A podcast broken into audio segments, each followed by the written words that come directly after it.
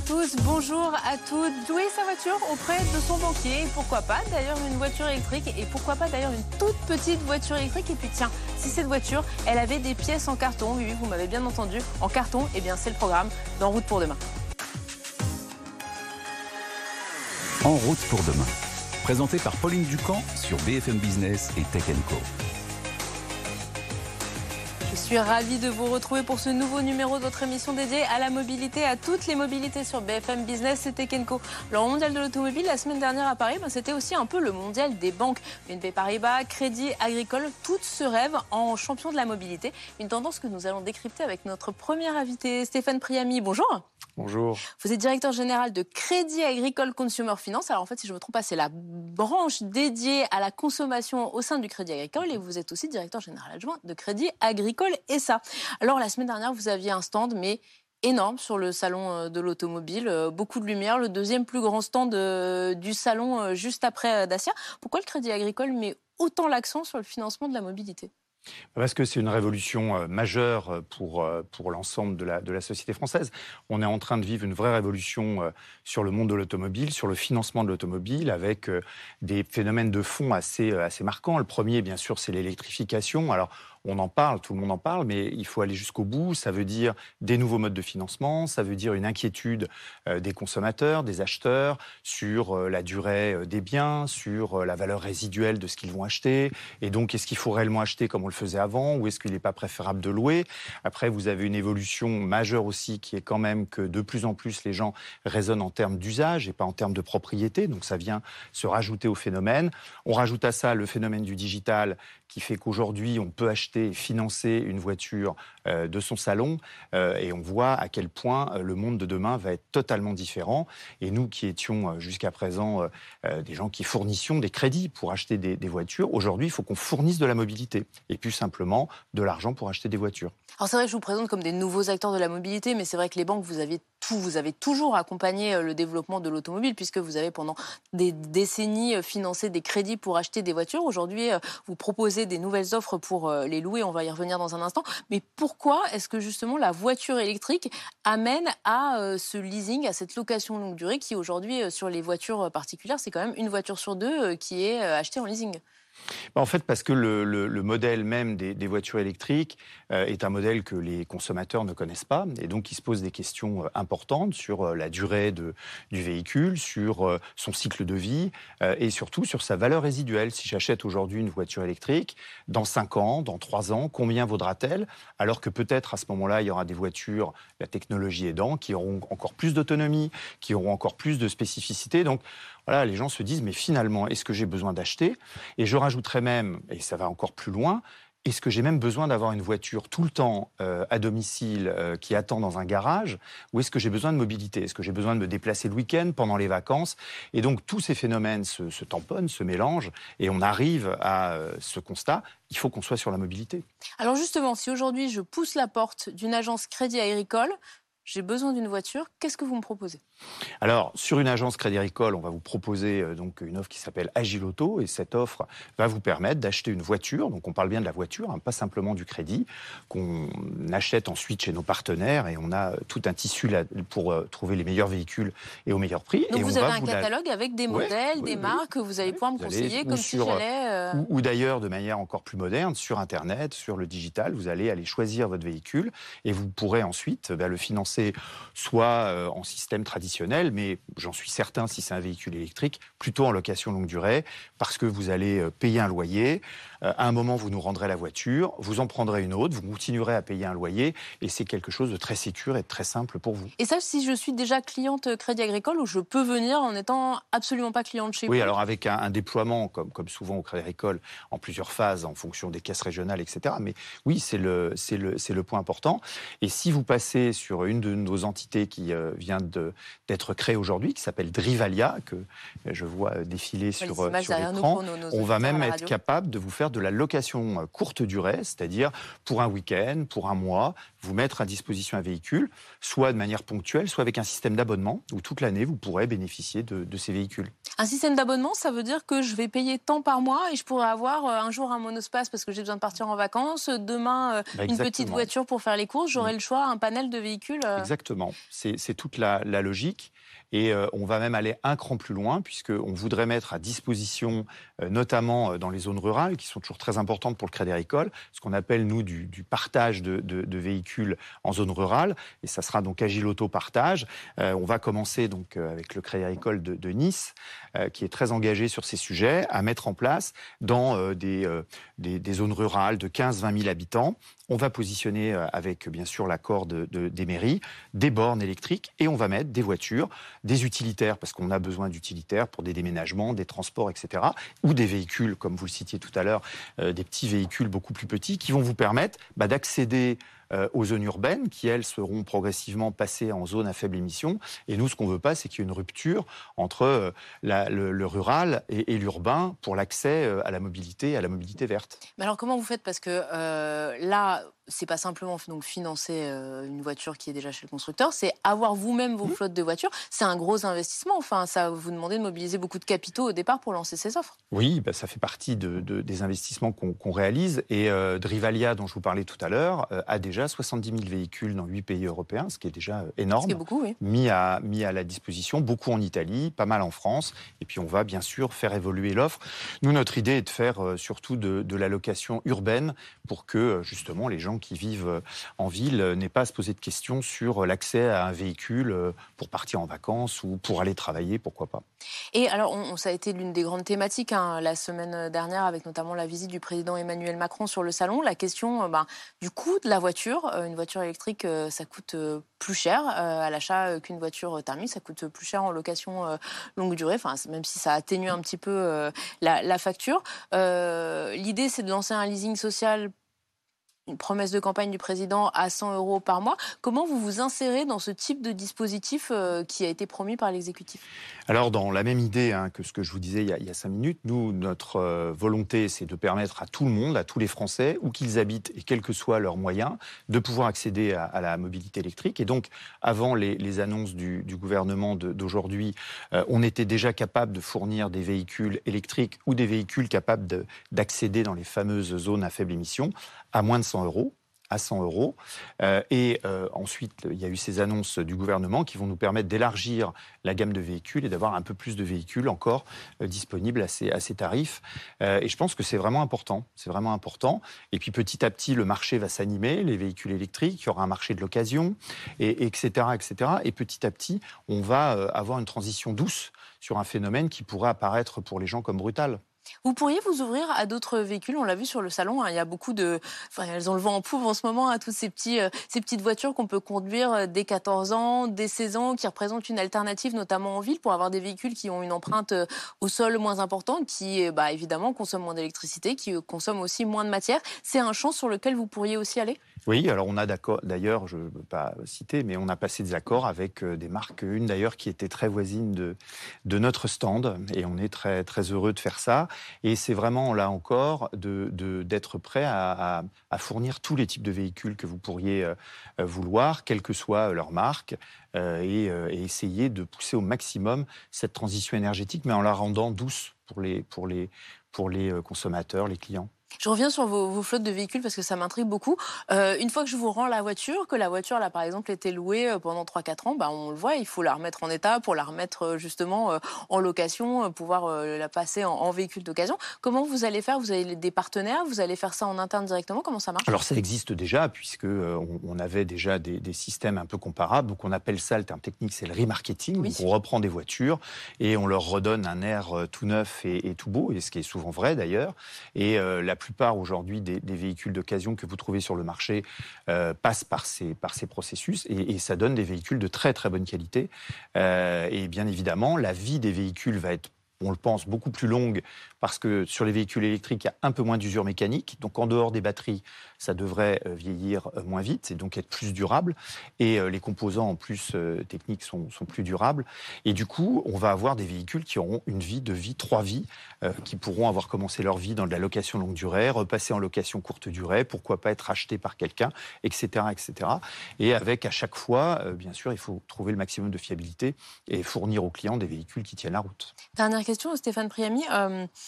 Vous étiez, vous, euh, bancaire depuis euh, des décennies, partenaire de l'industrie automobile. Là, aujourd'hui, vous, finalement, vous êtes des concurrents frontaux, puisque euh, je pourrais louer ma voiture chez, vous plutôt que de la louer chez un constructeur.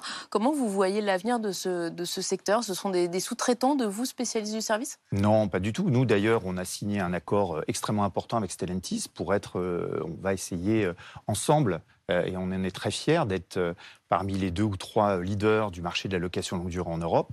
Euh, et euh, de toute façon, à la fin euh, des fins, ce qu'on va louer en longue durée, en courte durée, ce qu'on va mettre à disposition des clients, c'est bien des voitures. Elles ont bien été construites par des gens, elles ont bien bénéficié de toute la technologie et de tout le savoir-faire des constructeurs. Donc c'est, je dirais, une, un complément en aval de, du système, mais c'est ni une concurrence, ni la fin des, des constructeurs. Ce serait une hérésie de penser ça, au contraire. En tout cas, merci beaucoup Stéphane Priami d'avoir été avec nous aujourd'hui sur le plateau d'En route pour demain. Peut-être d'ailleurs qu'on retrouvera dans votre offre euh, la yo-yo du fabricant euh, XIV. On la découvre tout de suite avec notre deuxième invité. BFM Business et Tech Co présente En route pour demain, l'invité je vous le disais dans notre sommaire, hein, il y avait beaucoup la semaine dernière au Mondial de l'Automobile de tout petits véhicules, de petites citadines électriques, un peu dans la, la mouvance de l'AMI, un peu entre l'AMI et, la Dacia Spring. il y avait notamment la BEV Yo-Yo. Alors, c'est pas une poussette, hein, c'est vraiment une petite voiture. Bonjour Olivier Perraudin. Bonjour. Merci d'être avec nous sur ce plateau. Alors, vous êtes le, le président d'Impulsion. Alors, Impulsion, en fait, c'est le distributeur de cette marque italiano-chinoise, si je ne m'en mêle pas les pinceaux dans l'histoire.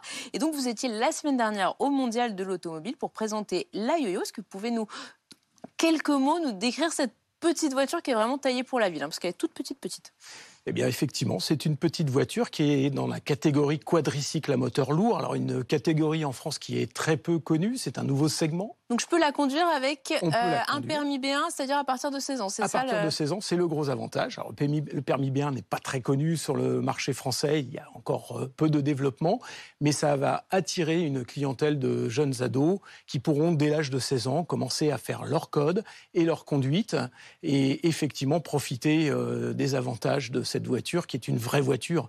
Oui, parce qu'on voit les images, hein, j'en parle pour nos, nos, auditeurs en radio sur BFM Business, on voit vraiment c'est une toute petite voiture qui a un un peu un look à moitié, un petit peu comme une Smart, en même temps avec des faux airs d'amis. Vous êtes un peu dans tous les codes actuels de ce qui fonctionne sur ce type de petit véhicule. Effectivement, vous avez, vous avez dit le mot, c'est un, un produit qui aujourd'hui vient un peu se positionner sur les marchés des micro-voitures urbaines ou des Smart par exemple, euh, mais en mode 100% électrique, avec une technologie qui est quand même euh, très avancée, puisque Aujourd'hui, les, deux, euh, j'allais dire, arguments principaux de cette voiture, c'est de pouvoir charger euh, de façon tout à fait classique sur des prises euh, publiques ou des prises domestiques, donc chez soi, sans aucun souci.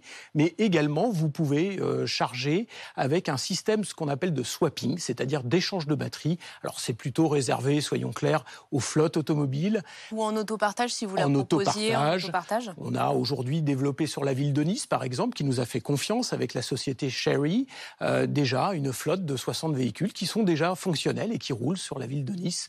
Et grâce à cette batterie amovible qui se trouve dans cette yo-yo, vous pouvez en trois minutes repartir à plein euh, pleine d'énergie. ça, c'est vraiment un gros avantage. Et ça, ça marche pour les particuliers? C'est-à-dire que si j'achète cette voiture à Nice, par exemple, je peux bénéficier de ce système de swap, donc où on enlève la batterie, on en remet euh, une euh, chargée et on, repart On n'en est pas encore là, soyons clairs. pour les particuliers, c'est un petit peu compliqué. Il faudrait avoir des chargeurs à domicile. Alors, il existe des chargeurs, mais c'est encore assez coûteux. Donc, c'est plutôt réservé aux professionnels, aux concessionnaires ou aux sociétés, comme par exemple, c'est le cas en Italie, où nous avons développé un partenariat avec la société Eni, qui a des stations de swapping. Alors c'est très sympa parce que vous prenez votre café, il euh, faut savoir que Eni est un gros euh, vendeur de café, vous prenez votre café et en trois minutes, un opérateur va venir changer euh, la batterie de la voiture et, vous allez repartir avec le plein pour faire environ, en ville, soyons réalistes, 120 à 130 km.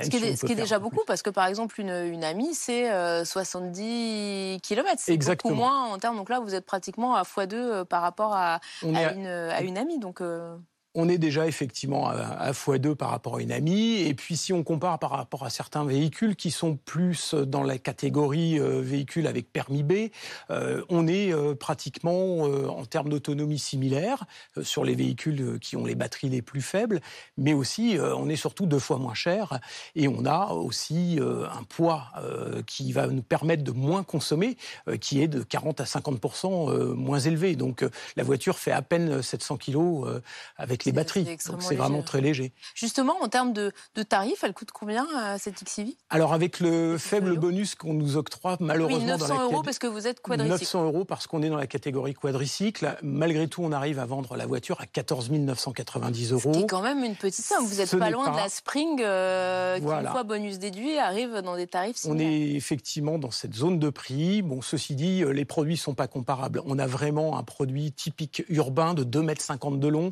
1 m 50 de large. C'est très facile à se garer en ville, euh, bien évidemment. On trouve des places relativement euh, plus facilement dans ce cas de figure.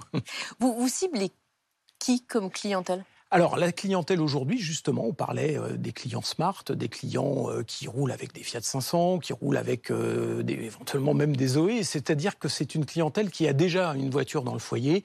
C'est la deuxième, voire la troisième voiture du foyer. Mais c'est aussi la clientèle des jeunes, puisqu'on espère beaucoup à ce que les jeunes, et on l'a vu avec la Citroën Ami, hein, qui a été un succès, soyons clairs, les jeunes dès 14 ans peuvent conduire une voiture et c'est sécurisant pour les parents.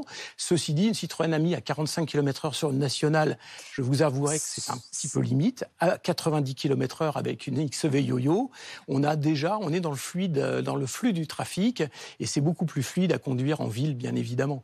Donc c'est plus rassurant pour les parents. Et du coup, justement, c'est vraiment, alors c'est vrai que sa taille se prête complètement à la conduite urbaine et surtout au, manque de place pour stationner. Mais euh, est-ce que, est-ce que vous la voyez aussi euh, comme euh, un, véhicule du périurbain, qui peut aussi finalement fonctionner en ruralité, où certes on fait beaucoup de kilomètres, mais il y a quand même une autonomie qui aujourd'hui rappelle euh, un certain nombre de véhicules électriques d'occasion première génération. Oui, alors on est effectivement sur une clientèle euh, de province, périurbaine, qui commence à se développer, puisqu'aujourd'hui on a développé 20 concessionnaires, et on est d'ailleurs en train de bien fonctionner sur la province.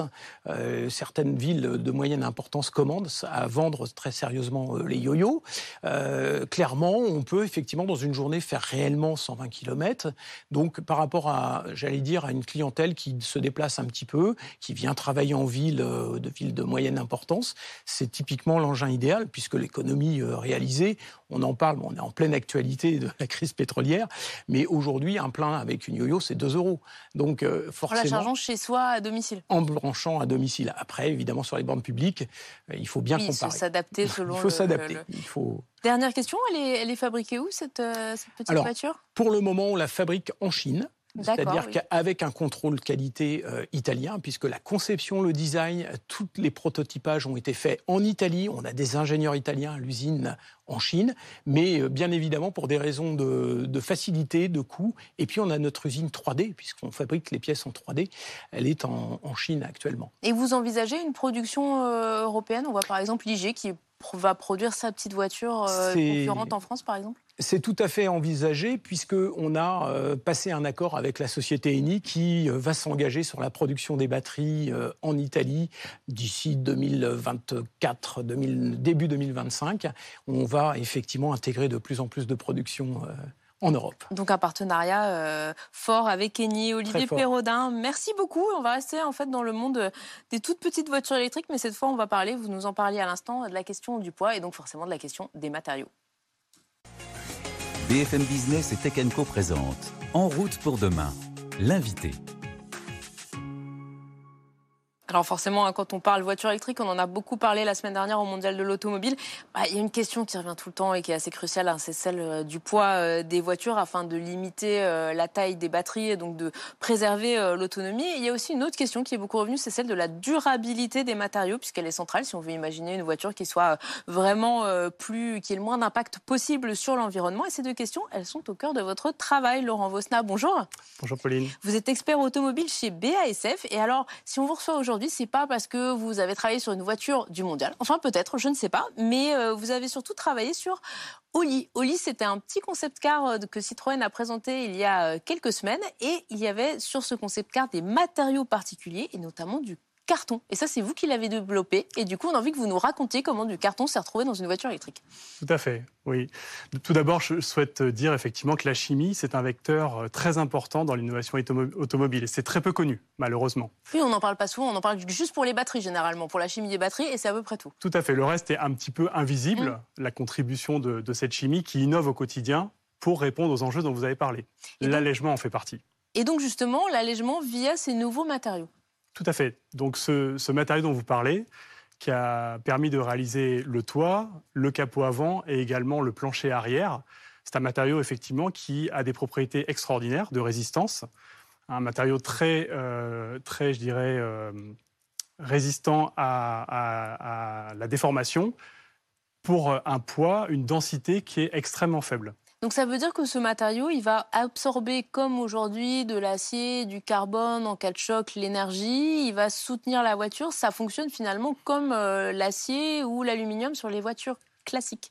Un petit peu, mais en réduisant le poids. Comme j'ai dit, donc euh, si on prend le toit par rapport à une solution qui serait une solution acier, ça permet de réduire le poids de 60 à 70% C'est énorme, 70% Tout à fait. Et comme vous l'avez vu certainement pendant la présentation du concept, on peut marcher sur le toit. Ce qui est assez fou parce qu'on s'imagine marcher sur du carton, juste passer à travers et ça s'arrête là. Alors d'ailleurs, j'appelle ça du carton, mais est-ce qu'on peut aller un peu plus dans le détail? Parce que c'est certainement pas du carton euh, comme celui qui emballe tout ce qu'on peut commander sur Internet. Alors effectivement, ce matériau, le cœur de ce matériau, c'est un nid d'abeilles qui est fait en carton. Le carton, c'est un matériau qui est disponible, dont la production est très bien maîtrisée, qui a un coût contenu et qui permet donc de créer euh, ce, ce cœur de matériau. Et ensuite, on vient par imprégnation mettre en surface, sur les deux surfaces de ce carton, du polyuréthane qu'on pulvérise avec des renforts de fibres, fibres de verre ou fibres naturelles. D'accord. Et cet ensemble, effectivement, qui utilise le principe de la poutre en I, en séparant les faces d'une certaine distance, de la distance de l'épaisseur du carton, permet d'avoir euh, ces propriétés mécaniques incroyables. En fait, ça fait du coup quelque chose de très résistant, mais ce que vous me disiez à l'instant, quelque chose de, très léger. Euh, là, on est sur un. On vous en parliez, il y a le toit notamment qui est fait comme ça. Le, plancher, ça pourrait être sur toutes les parties de la voiture, toutes les parties de la carrosserie, où il y a certains éléments un peu stratégiques où c'est plus intéressant. Je pense effectivement qu'il faut bien sélectionner l'endroit où on le met. Hein. la carrosserie, c'est des formes qui sont un peu complexes. Euh, ces matériaux-là permettent d'avoir un certain galbe, mais certainement pas de reproduire complètement la forme euh, du véhicule euh, qui est demandée par les designers pour être attractif. Donc effectivement, on le met sur le toit, on le met sur des parties qui sont relativement planes. Voilà. Je, fais un raccourci, hein. vous me disiez à l'instant, le carton, c'est une, une, fabrication qui est bien maîtrisée. Ça veut dire qu'aujourd'hui, ce matériau spécial créé pour Oli, on peut le décliner, on peut aujourd'hui le fabriquer en grande série, on sait déjà faire? Tout à fait. Et c'est d'ailleurs fait. Il y a déjà des véhicules qui utilisent euh, ce process pour le toit. Lesquels, par exemple? Notamment un véhicule bien connu, de place euh, sur le marché. Le toit est effectivement réalisé dans ce matériau pour les questions de, légèreté, également parce que c'est un matériau qui, est processable dans les temps de cycle compatibles avec la production euh, automobile. Oui, parce qu'il faut aller très vite, et ça, c'est jouable avec ce matériau sans aucun Tout à fait. En une minute, on peut fabriquer une pièce complète. D'accord. extérieure, intérieure, et la structure en elle-même. Et là, du coup, vous avez donc travaillé avec Citroën sur ce concept. Est-ce que euh, derrière, vous êtes déjà euh, en train de travailler sur du véhicule de série pour ce même constructeur ou pour le groupe Stellantis, puisque vous avez mis un pied dans l'histoire? Oui, bien sûr, ça, ça a généré beaucoup d'intérêt d'un certain nombre de constructeurs, mais nous avons également, au travers de ce concept, pu mettre en avant beaucoup d'autres technologies qui sont très intéressantes au niveau du gain de poids, de la simplicité, et on le voit derrière vous, les sièges notamment ont été réalisés également par BASF en collaboration avec Citroën par des technologies d'impression 3D. D'accord. Et du coup, ces sièges-là sont aussi plus légers que des sièges classiques. Qu'est-ce qui, fait justement qu'ils sont plus légers comme ça? Bah, Ils sont déjà beaucoup plus simples. Hein. le, concept a été poussé à son extrême, à savoir prendre le minimum de pièces pour réaliser un siège, qui habituellement est réalisé avec une quarantaine de pièces. Là, on a réussi l'exploit de faire un siège avec six pièces seulement. Six pièces. Ah oui, c'est vraiment c'est minimaliste comme approche. Quand même. Voilà, tout à fait. Et en conservant bah, le confort euh, qu'on attend d'un siège, euh, tout ça grâce à des matériaux et surtout l'optimisation du design que permet l'impression 3D pour pouvoir, dans les différentes zones du siège, avoir soit du très grand confort au niveau du dos, ou du maintien, par exemple, sur les parties latérales. Ça, justement, ce côté, ce retour à, finalement la vraie essence du design, c'est-à-dire euh, le dessin qui n'est pas simplement beau, mais qui sert à quelque chose, c'est au cœur de votre travail de chimiste pour ces matériaux? Tout à fait. C'est au cœur de notre travail, au cœur de notre compétence. On accompagne nos clients pour aider au design des pièces. Et en fait, en partant du matériau, avec un seul matériau, on est capable de changer les propriétés par le design. Et ça, la partie digitalisation nous aide beaucoup, puisqu'on a développé les outils qui permettent de simuler le confort final du siège et donc de pouvoir adapter les épaisseurs à certains endroits pour avoir cette propriété attendue euh, par le conducteur. Et alors, dernière question, Laurent, vous me disiez qu'on on retrouvait déjà sur un certain véhicule de série, euh, par exemple, le, ce matériau euh, à base de, carton. quand est-ce qu'on va les retrouver sur d'autres véhicules? Quand est-ce que va, ça va se démocratiser? Eh bien Justement, on espère que, que cette expérience avec Citroën fera beaucoup de projets, notamment avec le groupe Stellantis hein, et avec d'autres, bien entendu. En tout cas, merci beaucoup Laurent Vosna d'avoir été euh, avec nous aujourd'hui. Je sens que vous allez être obligé de revenir pour nous faire découvrir euh, plus de nouveaux matériaux, puisque c'est quand même ça qui va aussi permettre d'alléger euh, l'automobile. Voilà, c'est déjà la fin de ce numéro d'En route pour demain, une émission que vous retrouvez bien sûr chaque week-end sur BFM Business et puis tout au long de la semaine sur Tech Co. À la semaine prochaine.